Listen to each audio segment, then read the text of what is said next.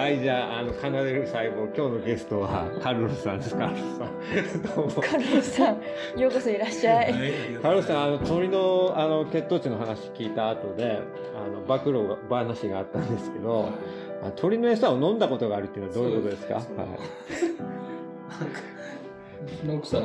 メリカ人の奥さんがこう、なんとかネクターを買ってきて、うん。その、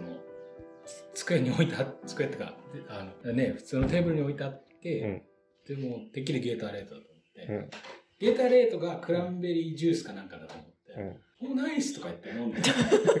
あんまーと思って、うん。あれ、ケリーあんまり甘いの飲まないよなと思って、ほっぽっていて、美味しいの美味しくないの？うんとね、甘い。甘い。真 ただ単にっ赤っかだよね、真っ赤っかの。そう、ただ単に甘い。あの子なんかね、ハミングバード用のね。うん、完全にあの、ココフシロップっていうの。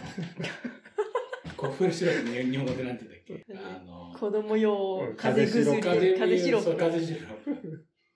完全にあれだね。プ。結構ごっくん飲んだでしょ？僕飲んだねだか。らハミングバードが一生に飲む分以上飲んだの。そう、そう、それも思った。ハミングバードあれ1ヶ月ぐらいあれ置いといたんだけど、あんな飲まない。でしょ？でしょ？こょだから、ちょこちょこだからちょこちょこって 100, 100匹分ぐらい一口で飲んだ。そう飲んだね。多分鳥ぐらいの血糖値になったね。なったね。いやーうんそうう。んだからそういう意味では、あの、ね、猫のさ、キャットフードも食べたって言ったっえ、それあえて？あえけ。て？いや、ああ多分というか、こう手についてて、うん。あ、こんな味すんだみたいな。まあ、俺、毎日猫の世話してるじゃない？カフェで、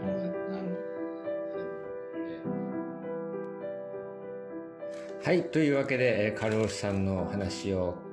聞いてみました。第3回いかがだったでしょうか、えー僕としてはですね、もう面白いですね。やっぱり1、2、3回と、えーまとめてみて、まあ第3回はちょっと短く、まあ短い感じだったんですけど、なんかこう、ゆりかさんも入ってですね、3人で喋るっていうのは、なんか雰囲気もいいし、僕らもこう、気持ちが楽しい感じになるので、非常に後から聞いた時に楽しい感じが伝わってきていいなと思いました。で、まあ、基本的には僕とカルロスさんの二人で、えー科学教室の先生と音楽家の対談というふうにやっていくんですけども、ゆりかさんがね、喋りたいっていうことで入ってくることも、これ今後もあると思いますので、その辺はお楽しみにしてください。で、一番実は盛り上がったのは、えっ、と、プロレスの話だったんですね。ゆりかさんがですね、プロレス大好きで、で、カルロスさんもですね、それにちょっと刺激を受けて、プロレスのかっこよさにちょっと気づいていくような話があって、ただそれがですね、まあ音楽王国でも、細胞王国でもないので、プロレス王国っていう風になっちゃって、まあ第3のコーナー、プロレス王国っていうのがですね、もしかしたら今後始まるかもしれません。まあプロレスの話聞きたい、えー科学者と音楽家がですね、なぜプロレスにハマってしまうのか、特に中村慎介選手の活躍、やっぱそのかっこよさとかそういったものをです。ねもう本当に熱く語ってしまったんですけど、そういったところを、もし聞きたいというのであれば、あの、リクエストにお答えして、プロレス王国のコーナー後で作りたいなと思っています。音楽家としても体一つでの勝負っていう場面があって、科学者も自分のアイデアでぶつけていくようなところがあるので、なんかああいった形、プロレスラーとかがですね、やっぱり体をあの使ってですね、勝負してるっていうのが、こう感じる瞬間っていうのがあるんですよね。で、まあ今回はそれをちょっと覗きましたけれども、聞いていただいたのが、えー鳥の高血糖と、あとまあ餌ですね。鳥の餌を カルロスさんが飲んだっていうお話なんですけど、カルロスさんはですね、えっ、と猫カフェバイトをしてるんですけど、その捨てられた猫とかが処分場で殺処分されてしまうんですけど、そういう殺処分される猫をですね、引き取ってシェルターなどで飼うんですけど、そのシェルターに入れる時間っていうのも、あの、短くなってしまうので、その猫を猫カフェに連れてきて、で、人とうまくですね、関わってもらうことによって里親を探すというような活動をされてます。猫カフェインディアナでですね、初の猫カフェだったと思うんですけど、あの、非常に地元の方々の交流の場、憩いの場ともなってますし、猫の命を救う場所としてもとても大事な場所になっていて、で、僕もその活動本当に素晴らしいなと思うんです。僕ももともと農学部出身で、動物ですね、鳥の研究はしてたんですけれども、それと同時にですね、動物栄養学という専門で、専門学校などでも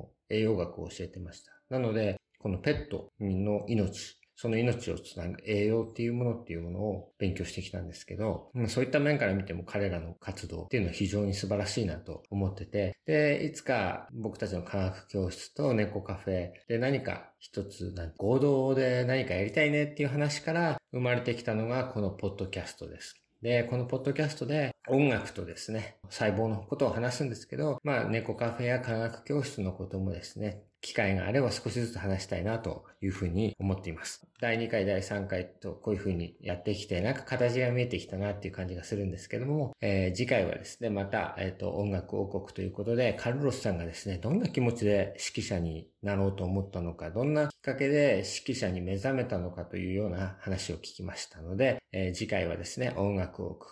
カルロスさんの指揮者誕生について、